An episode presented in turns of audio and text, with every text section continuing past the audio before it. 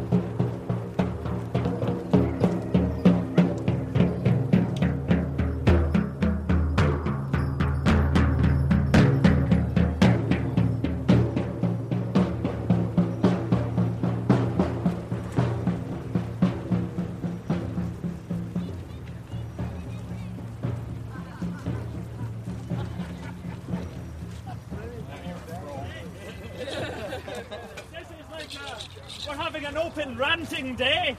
Uh, for anyone with a rant, just find an auspicious high place and begin. You'll be tolerated. Don't worry about it.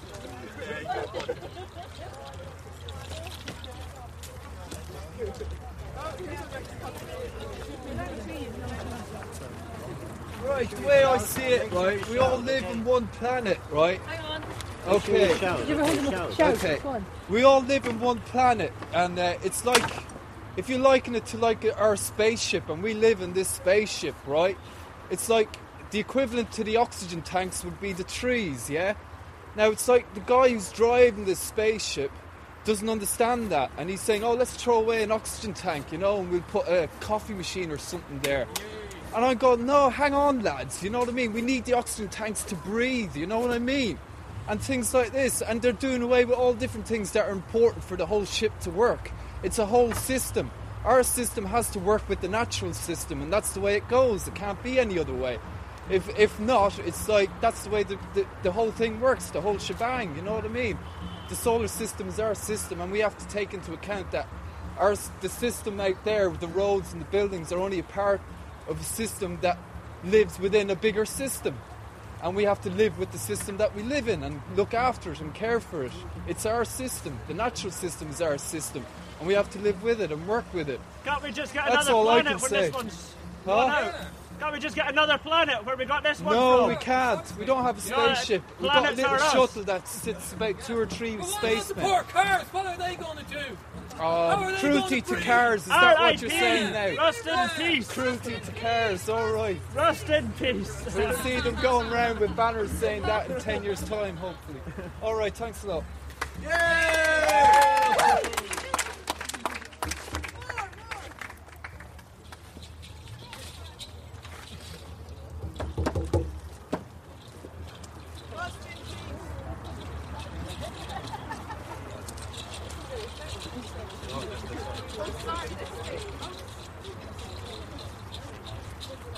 Can I have a quick rant? Yeah, wait, do we hold the camera? No, no. Did anyone notice the sign along the road saying, like, slow down or something like that? Or, like, it was in three different languages, none of them Irish. Uh, German, French, and English. I mean, what's that all about? I mean, here we're. I mean, this The is. Irish don't need to be told, maybe. maybe if they're true Irish, they'd know that driving at a fierce pace through the Glen of the Downs will only wreak havoc on an of glass. And that's what we need to hang on to. The Green Ireland. Woo! Yeah, but Yay! let's hope they do know that. It's up to us to tell them all, the ones that don't. Come on, Captain, up there now. Come on, just come all the way from Yeah, go Galway. for it. Come on. Um, come on, get up there. I bear with me a wee, a wee sheet. Um, and gorgeous as well. It's sort of like out of the roots of the trees, can come. It hangs up that way, that way, down. That's down. That's down. Yeah. Okay. And that's up.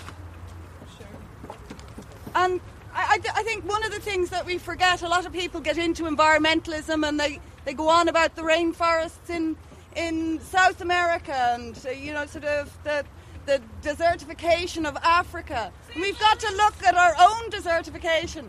You know, like we're, we're running out of bogs, we're running out of trees, we're planting Sitka spruce and ruining our rivers. And we've got to hang on to the diversity that we have, and this place is a, a place of great biodiversity and a place that, that can give us all a place of solace and peace and comfort to go to, to, to rest our weary bones from Dublin's madness. And it needs to be saved, and it needs to be saved not for our, just us and not just for our children, but our, for our children's children's children. We can't just forget about the future. We've got to remember that we are indebted to the people of the past, and we have a debt to the people of the future to save this place, to keep this place for future time. I've,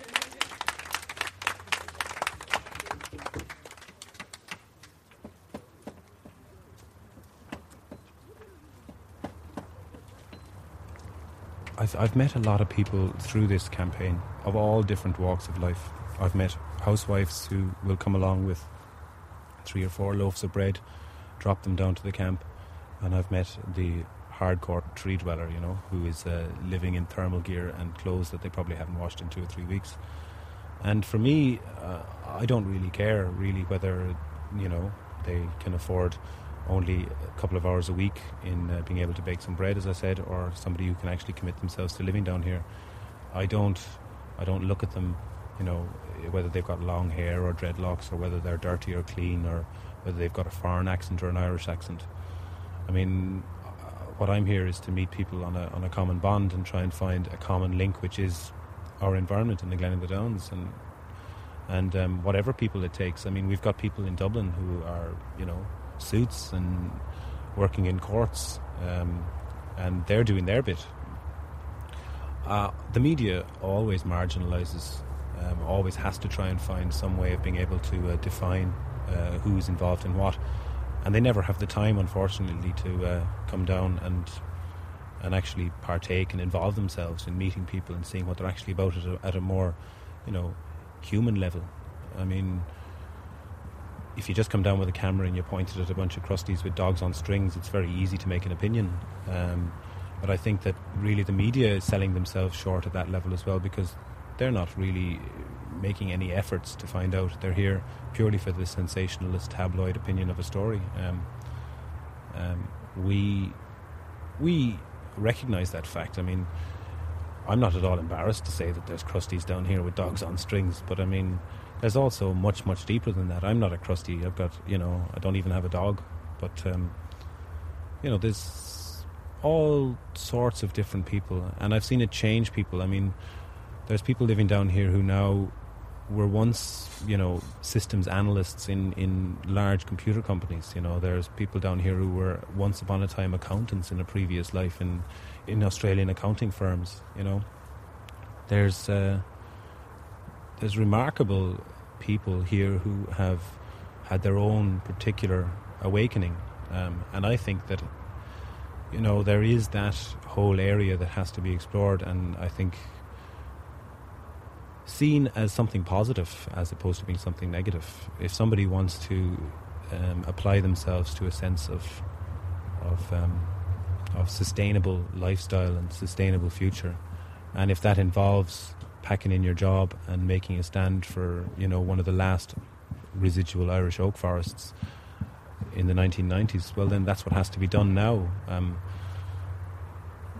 unfortunately, so many people are locked into a, a life that um, that means they can't express themselves as themselves. Um, their boss tells them they have to be somewhere at nine o'clock in the morning, um, tells them they can leave at five, and then you know they've just got no time left after that. By the time they feed themselves, you know, wash themselves, put the kids to bed, or whatever else needs to be done, there's not a whole lot of time to actually look at themselves and, and explore their own life and to awaken up to the fact that it's much bigger and much broader than that. Life is full of mystery and life is full of wonder, and there's places all around that you can find it, and the Glen of the Downs is just one of them, you know. This lifestyle is like a style of life. I'm not often accused of having any style whatsoever. So, uh, I mean, I like I went, I grew grew up in a, a new town in Scotland. Um, I originally from Northern Ireland, from Derry, but I went did most most of my schooling in uh, Livingston Newtown in Scotland. Went to college, studied applied physics with electronics, graduated, went to work for a defence company down in Essex. Uh, that was a really bad move.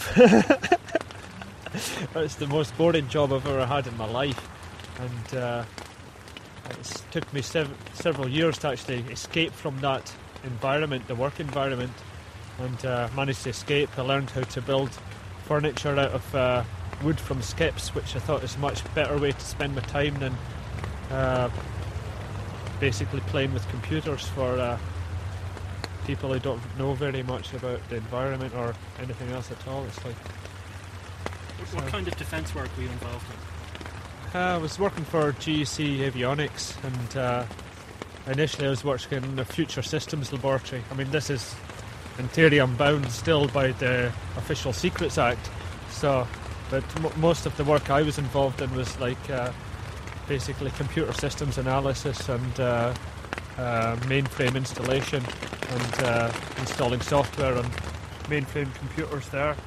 So I suppose I was a systems analyst or systems programmer, which is a really boring job. It's like you're like uh, uh, there wasn't any daylight getting in and uh, I spent all my holidays basically uh, working with the British Trust for Conservation Volunteers, doing uh, environmental projects throughout Britain.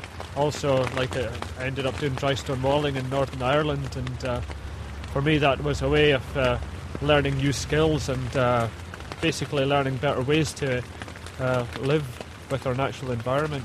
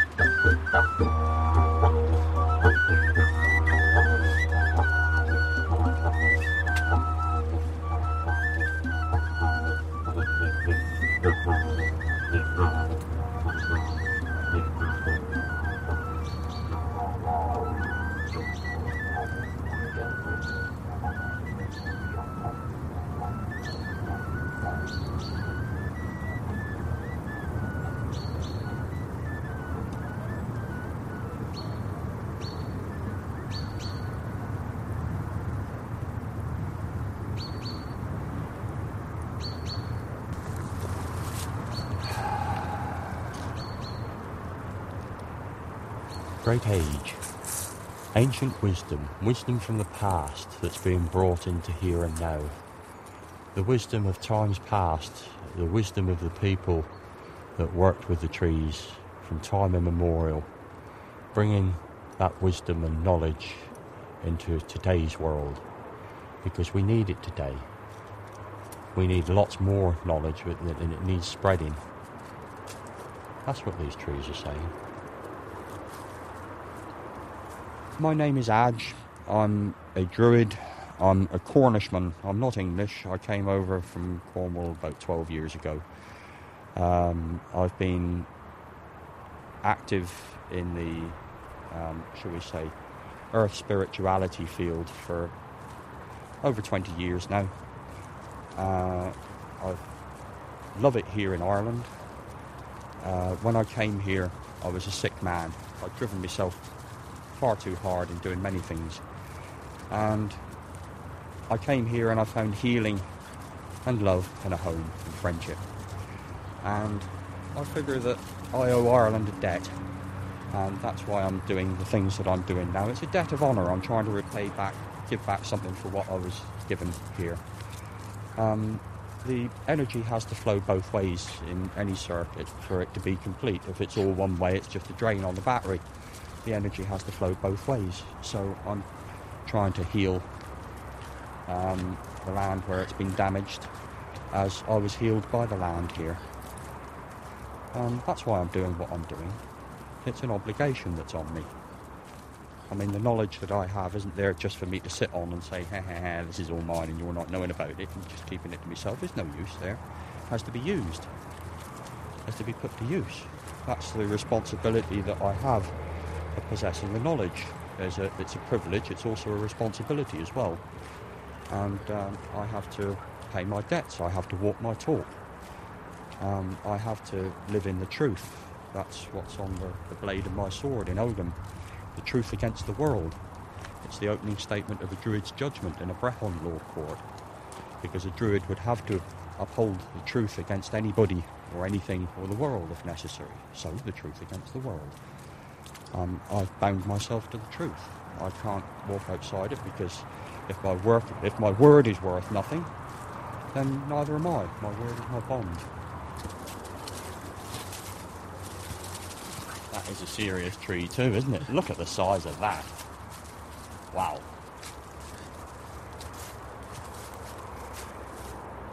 Beautiful tree. You don't get many beeches that size. That is big. That is lovely. Oh, you could sit down by a tree like that all day and it would be slowly telling you things. I mean, that's one way that the tree of life was used by the Druids.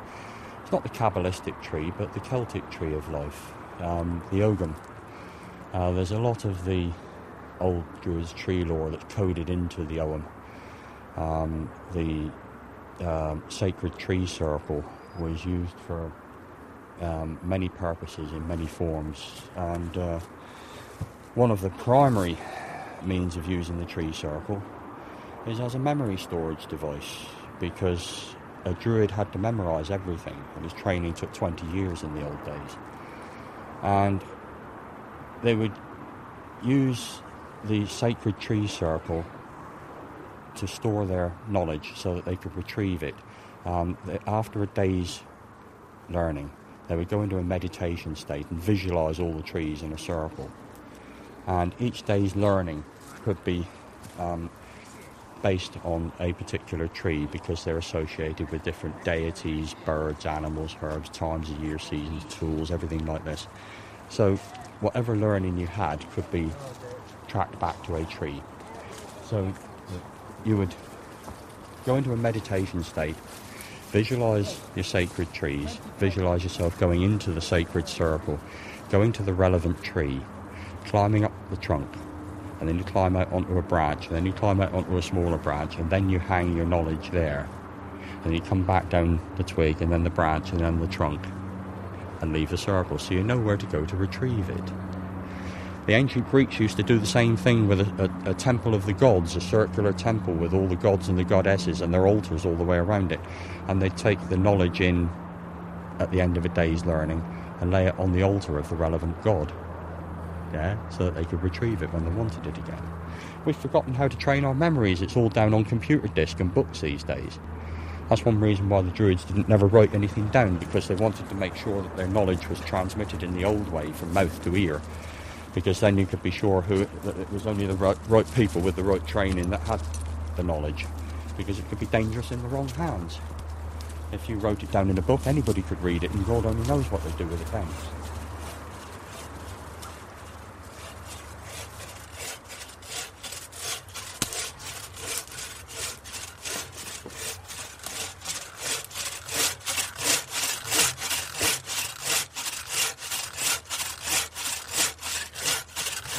the timber being cut.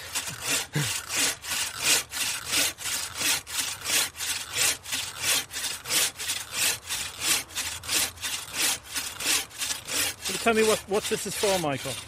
It's firewood now, yeah, for cooking and uh, keep the people warm.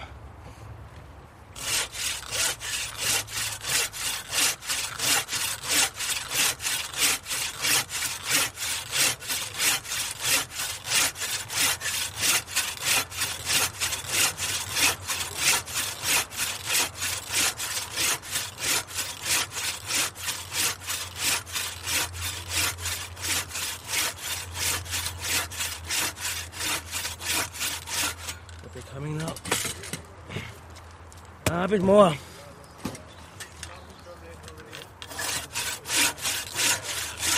Unfortunately, or, or, fortunately, as some people might look at it, I have a day job um, five days a week, and um, that means I can't be down here all the time. I'd, I'd, love nothing more than to pack it all in, but I'm unfortunately tied, and these are these are the obligations of, of uh, my life at the moment. But I come down here for weekends, and um, I come down here to work.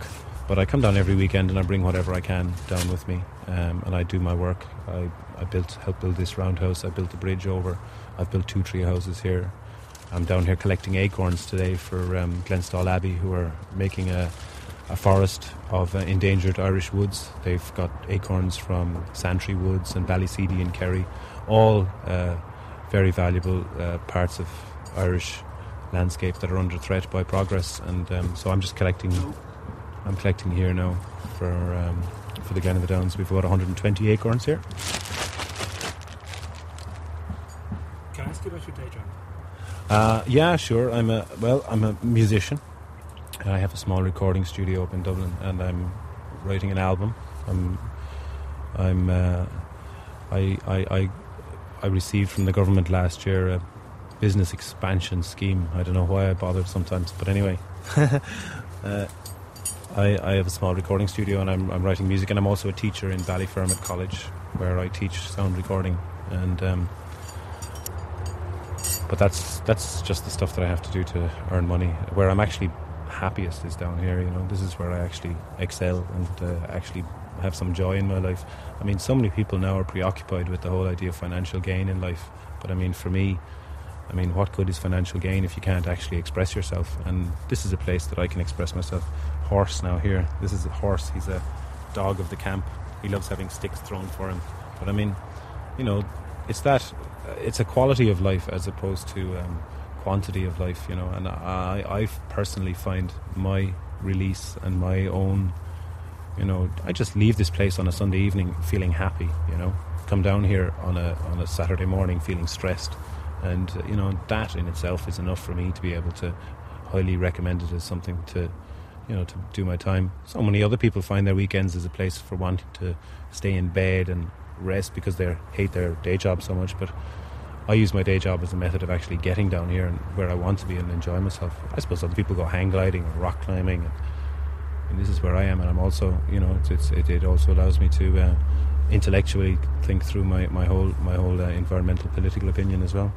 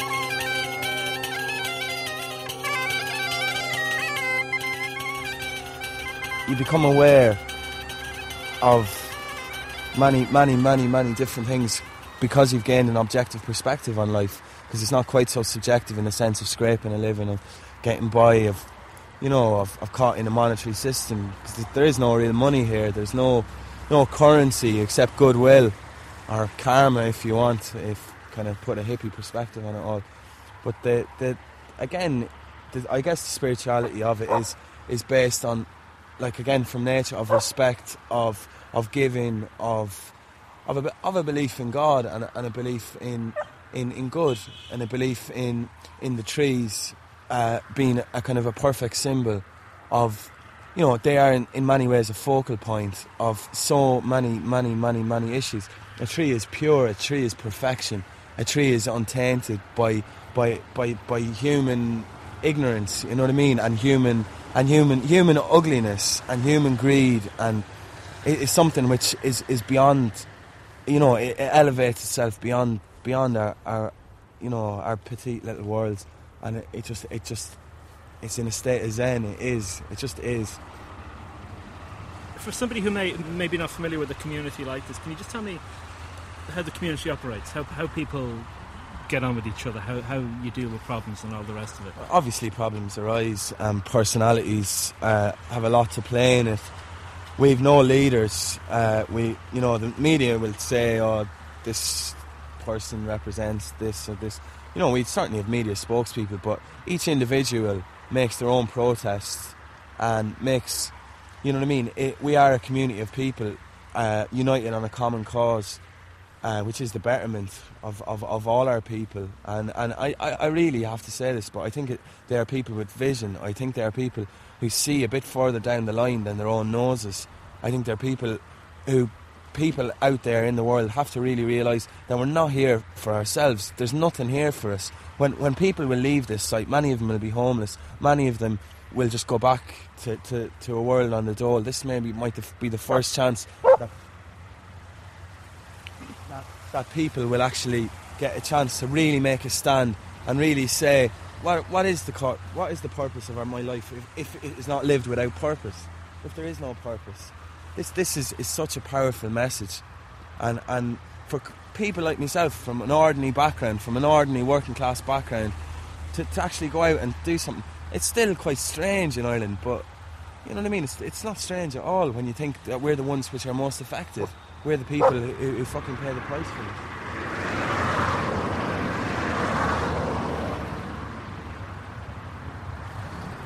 Um, I, I think we are nature freaks. There's no doubt about that.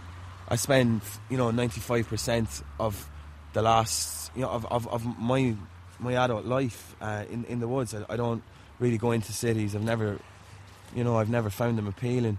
I live. I'm a country boy. Like the, the, the thing is, is, is that we we are common sense people. We we are just trying in some way, in the best, the only voice that we know how, to make our message known. To, to say that yeah, we live in a democratic state and we do live in a free world. But where's my voice in all of this? If I arrived at Bertie Ahern's door, I'm a poor man. I've nothing in this world. I've nothing.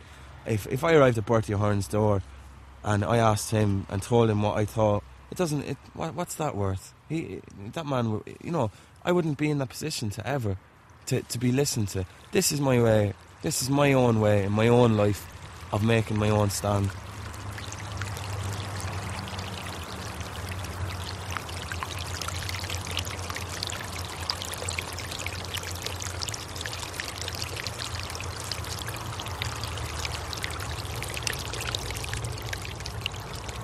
I'll not stand by and watch you flinch, little children of the gale.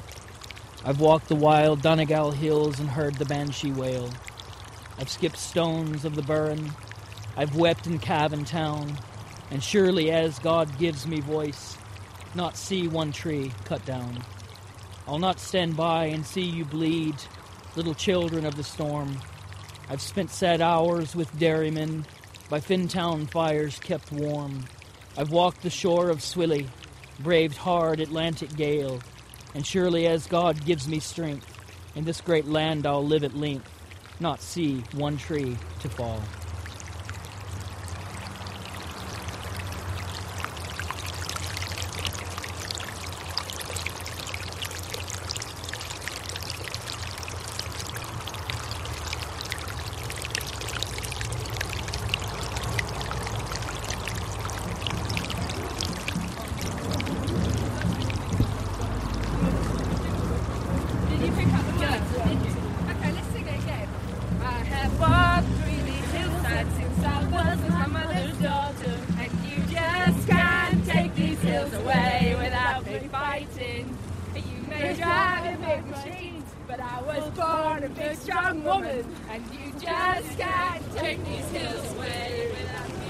Fighting.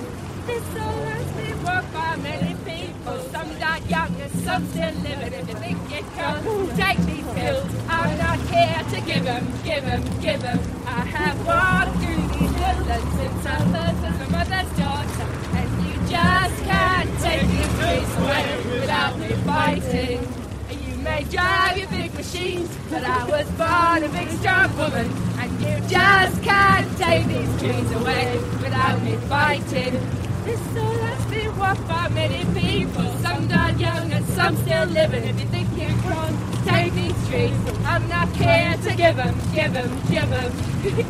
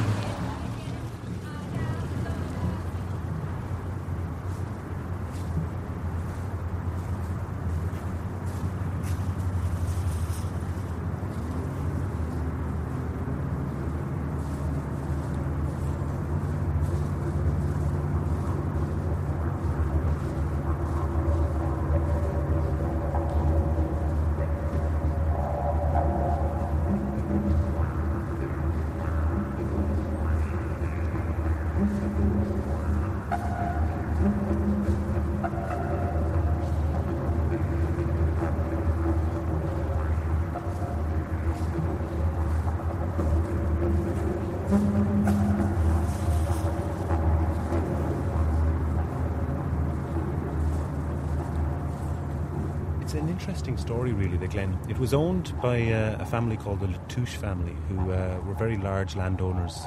They would have been of Huguenot extraction, people who came over here from France, um, and they owned the vast majority of this area of land. And back in the 1700s, they um, they they actually landscaped the Glen of the Downs. They cut a large swathe of trees from the top of the hill, and they built what is now the Glenview Hotel. Um, that was actually a small cottage that they built in sort of a peasant style, and they used to bring their gentry along, and they would come and sit and take a look at the view. But this was all part of a movement called the Picturesque Movement of uh, 17, 1700s, and there was an Irish gentleman called uh, John Shanahan, I think his name was, who was a well-respected landscape gardener of the time. I think he did Powerscourt, and um, he came and he planted a lot of the more exotic trees around here. Some of the yews and the beech trees on the western side, some of the eucalyptus, and there's some very uh, interesting exotic trees. And he also put the uh, original road through. Um, in the in the manner that it was, very much in a serpentine way, um, so that you could actually you could never see the full length of the glen. The glen was to be sort of a mysterious place. But then, um, the glen is a you know it's got a long history. Um, the Latouche family went bust, and the land then was passed over to the uh, Powers Powerscourts, who shared it with another family. Um, they extended the Glenview and I think the Octagon, which was another site built on the eastern side at the top of the hill, was another sort of platform for viewing the beauty of the place.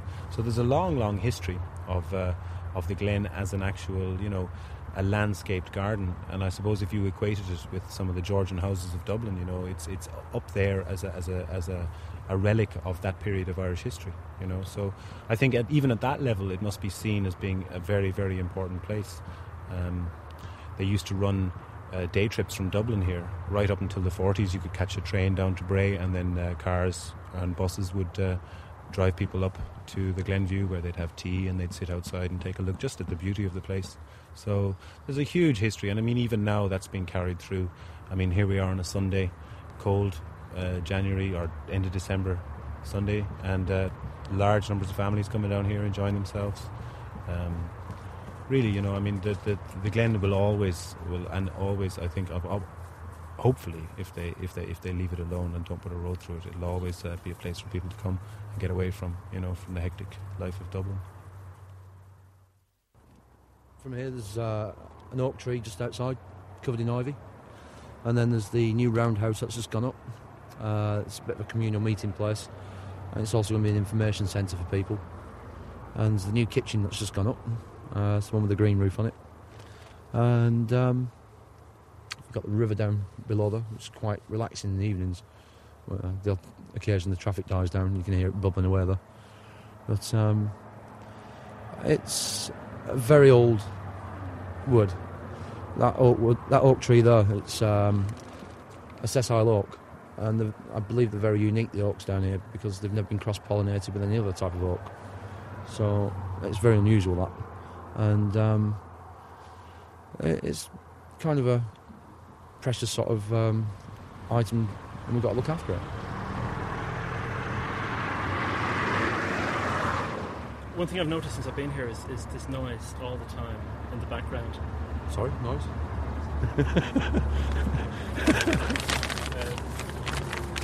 What road? Can you tell me about um, different times of day? I mean, if, if, if you're up here at night time, just tell me how, how the noise changes. It doesn't. it's just going constantly. Um, we may get about 20 minutes, uh, maybe 15 minutes every hour or so, where it's quiet, absolutely nothing.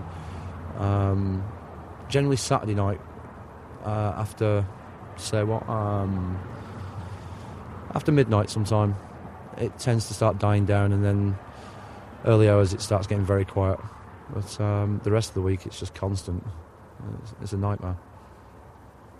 The faster these cars go, the more noise they make, and so if they're going to make the road wider, it goes faster. You're going to get even more noise. Can't win.